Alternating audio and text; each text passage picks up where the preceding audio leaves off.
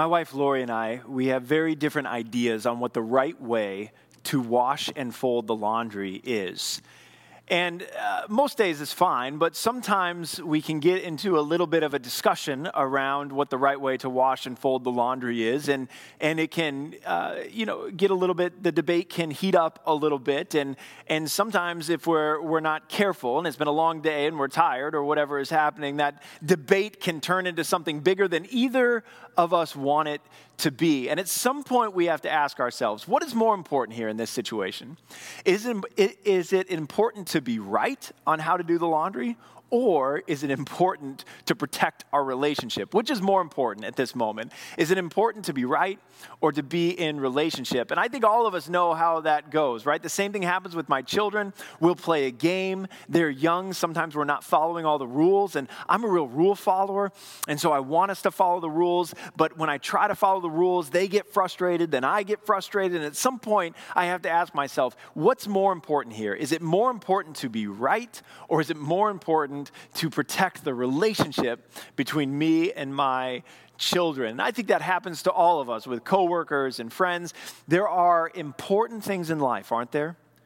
Where we have to fight to be right. But then there's these things where it's actually more important to fight for the relationship than it is to fight for what is right. And knowing the difference between the two is so important throughout our lives. I think we can all look back and we can say we can find times in our life where we lost relationship with someone because we insisted on being right. And in some of those cases it was the right thing to do. It was important that we moved on from relationship in order to be right. But sometimes we look back with great regret because we lost relationship over some issue or something that it wasn't necessarily that important to be right on and certainly with the, within the history of the church, we can see this. That there, were all, there have been throughout the years all sorts of, of arguments and, and breaks and, and conversations. And sometimes people distanced themselves from one another and broke relationship over things that weren't necessarily worth breaking relationship over. And it's a shame when we look back 20, 30, 40, 100 years, when we look back and we say, oh, I don't know that it had to happen that way. And in the life of our church, in the life of our church here at Mount Hope, it is so important and critical that we understand what is worth being right on, when it's time to fight to be right, and when it's time to fight for our relationship with one another. We're going to look today at a passage in Galatians chapter 5, and we're going to look at an early church, an early church that was having this same issue. They were arguing over a situation, and they didn't understand when it was time to be right and when it was time to value their relationship over being right. And the Apostle Paul, who planted this church in Galatia, he comes back to these Christians and he has some really harsh words for them around when it's time to be right and when it's time to fight for relationship. And what Paul says to this church is so important, not just for them in their context, but for us in our context, because there are so many big issues going on in our world today, aren't there? And even within the church, even within our church, Mount Hope, we don't agree on everything. And so, when is it important that we be right? And when is important that we fight for relationship with one another? That is such a key thing that we need to get right. And we're going to look at what Paul says to the early church, and we're going to think about this together. So let's look at Galatians chapter 5. I'm going to read verses 1 through 12, and we'll see what's going on in this early church, and then we'll talk about what it matters for us today. For freedom, Paul writes, Christ has set us free. Stand firm, therefore, and do not again do not submit again to a yoke of slavery. Look, I, Paul, say to you that if you accept circumcision, Christ will be of no advantage to you. I testify again to every man who accepts circumcision that he is obligated to keep the whole law. You are severed from Christ, you who would be justified by the law, for you have fallen away from grace. For through the Spirit, by faith, we ourselves eagerly await for the hope of righteousness. For in Christ Jesus, neither circumcision nor uncircumcision counts for anything, but only faith working through love. You were running well. Who hindered you from obeying the truth? This persuasion is not from him who calls you. A little leaven leavens the whole lump. I have confidence in the Lord that you will take no other view, and the one who is troubling you will bear the penalty, whoever he is. But if I, brothers, still preach circumcision, why am I still being persecuted? In that case, the offense of the cross has been removed. I wish those who unsettle you would emasculate themselves what in the world is going on here in this early church? Well, I'll tell you what's happening. When the early church came together, you had two very different groups of people coming in to contact and community with one another. One were the Jewish people who chose to follow Christ. And that group, that group lived a very different life and existence from the other group that came together and chose to follow Jesus Christ. And the other group were the Gentiles, the people who were not Jews, who were coming into faith in Jesus Christ after having grown up in the Greco Roman world in the first century. And when those two groups came together, there were a lot of differences. The way they were raised were different, the way they were taught to think about God and believe were different. And so coming together eventually created tension and conflict within the early church. The Jewish people, the way they related to God for thousands of years, was as you may know if you're familiar with the Bible, in the Old Testament, God established a list of rules called the law that his people, the Jewish people, were to follow if they were to be in relationship with him. And the law exposed one thing the law that you may be familiar with, the Ten Commandments, but there are hundreds of other commandments around those. The law exposed one thing the law exposed the reality that none of us can live the perfect life that God calls us to the law was set so that the people could live a holy life just as God is holy. And if they could do it perfectly, they could be in relationship with God. But the law exposed that none of us could do it perfectly. None of us can live the perfect life. That even if you take the Ten Commandments, all of us have violated them at some point. And when Jesus Christ comes, he does what none of us could do. He lives out the law perfectly. He lives a perfect life. And he, his sacrifice on the cross is, is taking our place. Because we can't live out the law, we deserve to be separated in relationship from God for eternity. But Christ comes, pays our punishment on the cross, is, dies, and is raised again. And because of that sacrifice, you and I are able to enter into relationship with God again. And the gospel is this the gospel is this that we are saved by grace through faith in Jesus Christ. That is the whole of the gospel. And so, what changes then is it used to be, before Christ came, that the only way to be in relationship with God was to try to live out the law in perfection. Well, now that has all changed. And Jesus Christ opens up the door so that we can enter into relationship with God by grace through faith in his sacrifice on our behalf. And now the law becomes something that I live out not in order to be saved, but because I am saved, I now go empowered by God's Spirit to live out the life that God calls me to live. Now, one of the pieces of the law for the Jewish people was that the men would be circumcised. It was a way to set them apart from the other people that they lived near. And in this first century church, you have a small group of people known as the Judaizers. And as the Jewish people come together and the Gentiles come together, the Judaizers come in and they say to the Gentiles, unless you receive circumcision, you cannot be saved. And what Paul is saying here is that this group is adding to the gospel. This group is actually taking the Christians backward. So Christ has set them free from the law, Paul says. And now these Judaizers, they want us to go back and live under the law.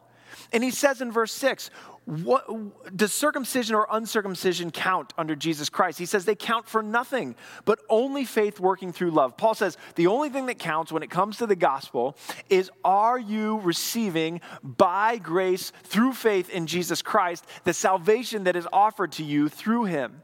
And these Judaizers are coming and they're adding to that gospel. They are saying that the only way to be saved is to be saved by grace through faith in Jesus Christ and also to receive circumcision. And Paul is saying this cannot be. Paul has zero tolerance for anyone who would remove something or add something to the gospel. In fact, he has some very harsh words, doesn't he, in chapter, in verse 12 here.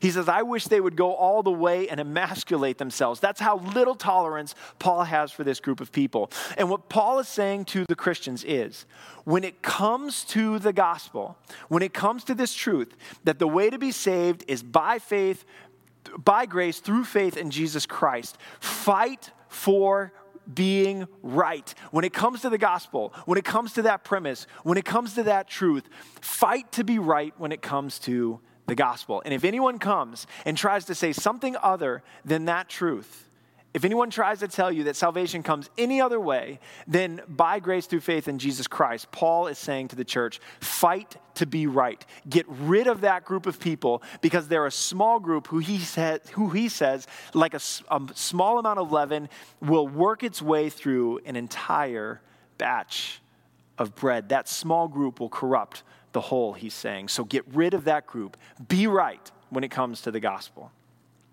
But Paul says in this passage to this group.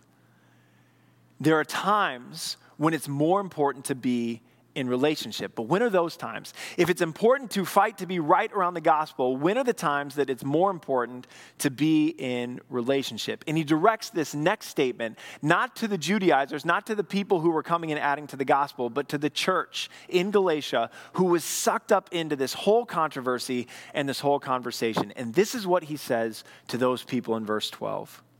For you were called to freedom, brothers. Only do not use your freedom as an opportunity for the, for the flesh, but through love serve one another. For the whole law is fulfilled in one word You shall love your neighbor as yourself. But if you bite and devour one another, watch out that you are not consumed by one another. When Paul talks to the church, he says this He says, if you're not fighting to be right around the gospel, if you're fighting around something else, it is more important that you fight for relationship than fight to be right. You can imagine how the church got all sucked up into this controversy with the Judaizers. The Judaizers came in, they started saying that you had to be circumcised in order to be saved, and some of the church agreed with them, and some of the church disagreed, and they, they started to form sides within the church. And soon enough, one, one group was sitting on one side of the church, and the other group was sitting on the other side of the church, and, and the one side was gossiping about the other side, and they were, they, this whole thing had worked its way through the church. And Paul says, listen, it doesn't matter under the gospel whether you're circumcised or uncircumcised. It doesn't matter anymore, all, the, all of those things all that matters is that, is that you follow the gospel and fight for that, and then you serve one another in love.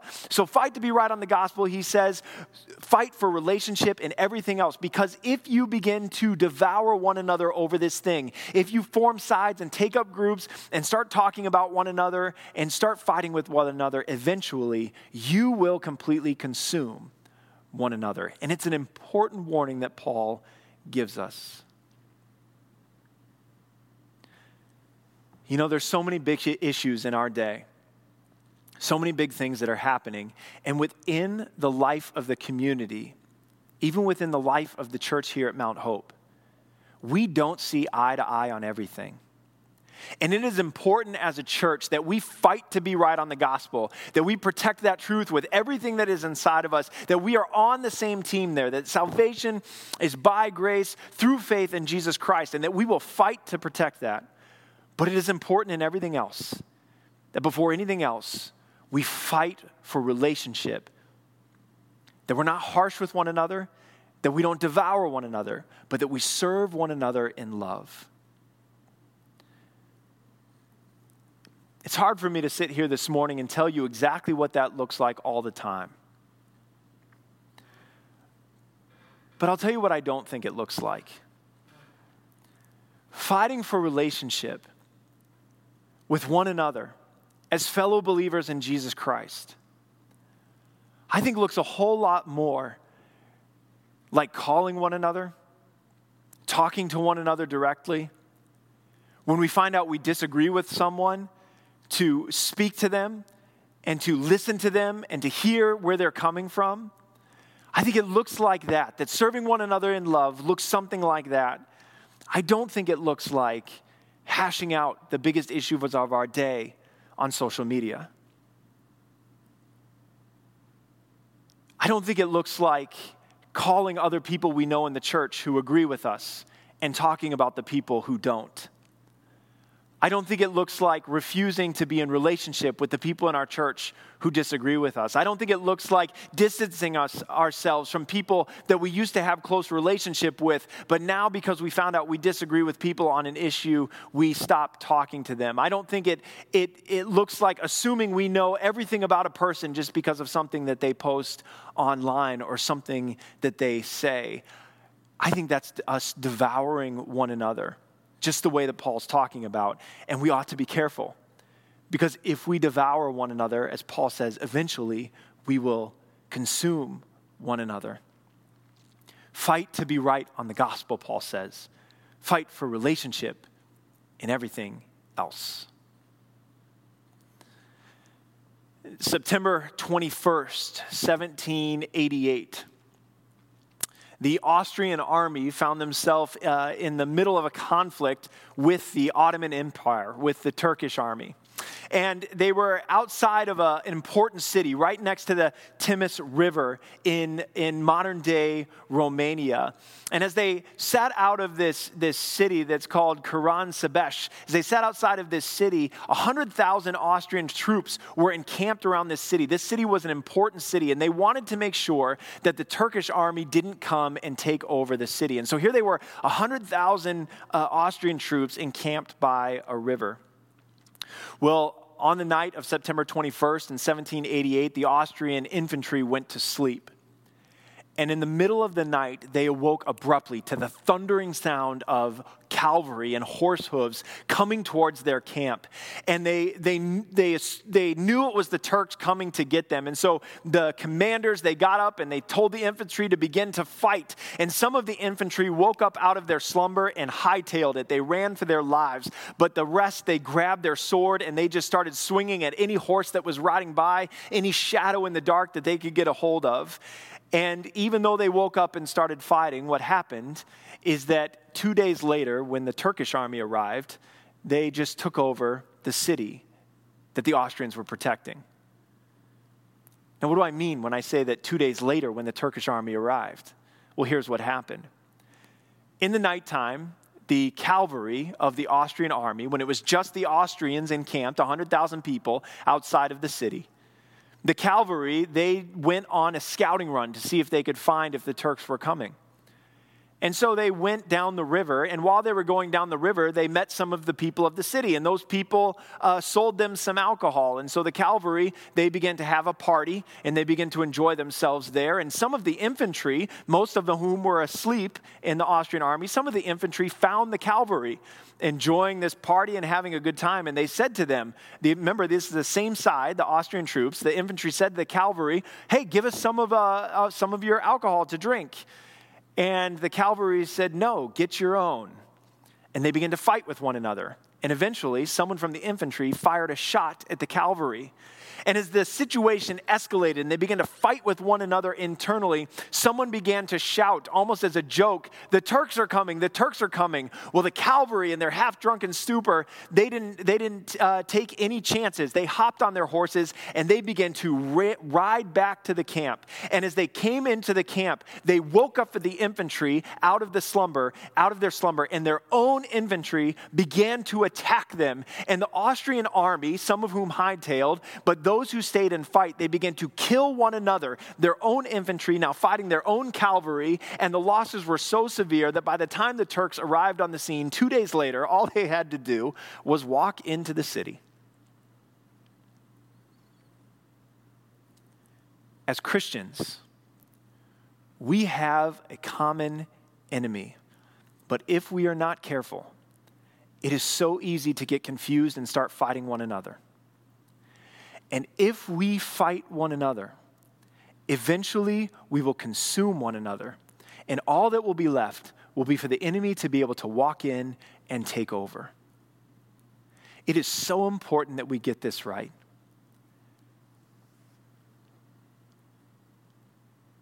When the gospel is under attack, we cannot attack one another. We must fight for relationship. And in our world right now, there are so many big issues, so many things that are happening. And these issues find a way to come into the life of the church. And it is so easy for us to begin to draw up sides and begin to assume things about other people and begin to talk to one another about one another behind one another's backs and to begin to post comments online. It is so easy for us to fight internally. But what ends up happening is that rather than fighting the bigger fight of being right about the gospel, we end up fighting fights eternally internally that we should be fighting for relationship rather than fighting for being right. And we end up doing what the enemy can't do and taking care of ourselves so that the enemy can just walk in. And wouldn't it be a shame if 20 years from now, 30 years from now, 40 years from now, we looked back and we said, We fought this fight so hard that we lost relationship, but it would have been so much better if instead of devouring one another, we had listened to one another and served one another and loved one another, so that rather than being right, we might have been in relationship. And once we were in relationship, we could fight for the gospel. The gospel is under attack in our culture in many ways. And when the gospel is under attack, as Paul says, we ought not to attack one another but we ought to fight for relationships. So, where today are we finding ourselves as a church? Where today are you finding yourselves? Not fighting for what we should fight for, not fighting for the truth of the gospel, which we should stand up for, but fighting about being right and putting relationship with fellow believers at risk. And where do we need to instead? Serve one another with love so that we might maintain those relationships and fight the fight that matters most. My prayer for us as a church, Mount Hope, is that we would be able to discern wisely between the two, that we would know when it's time to stand up for the gospel, and we would know when it's time to stand up for relationship with one another, and that we would, as Paul says, love one another and serve one another and fight for relationship with one another so that we do not consume one another.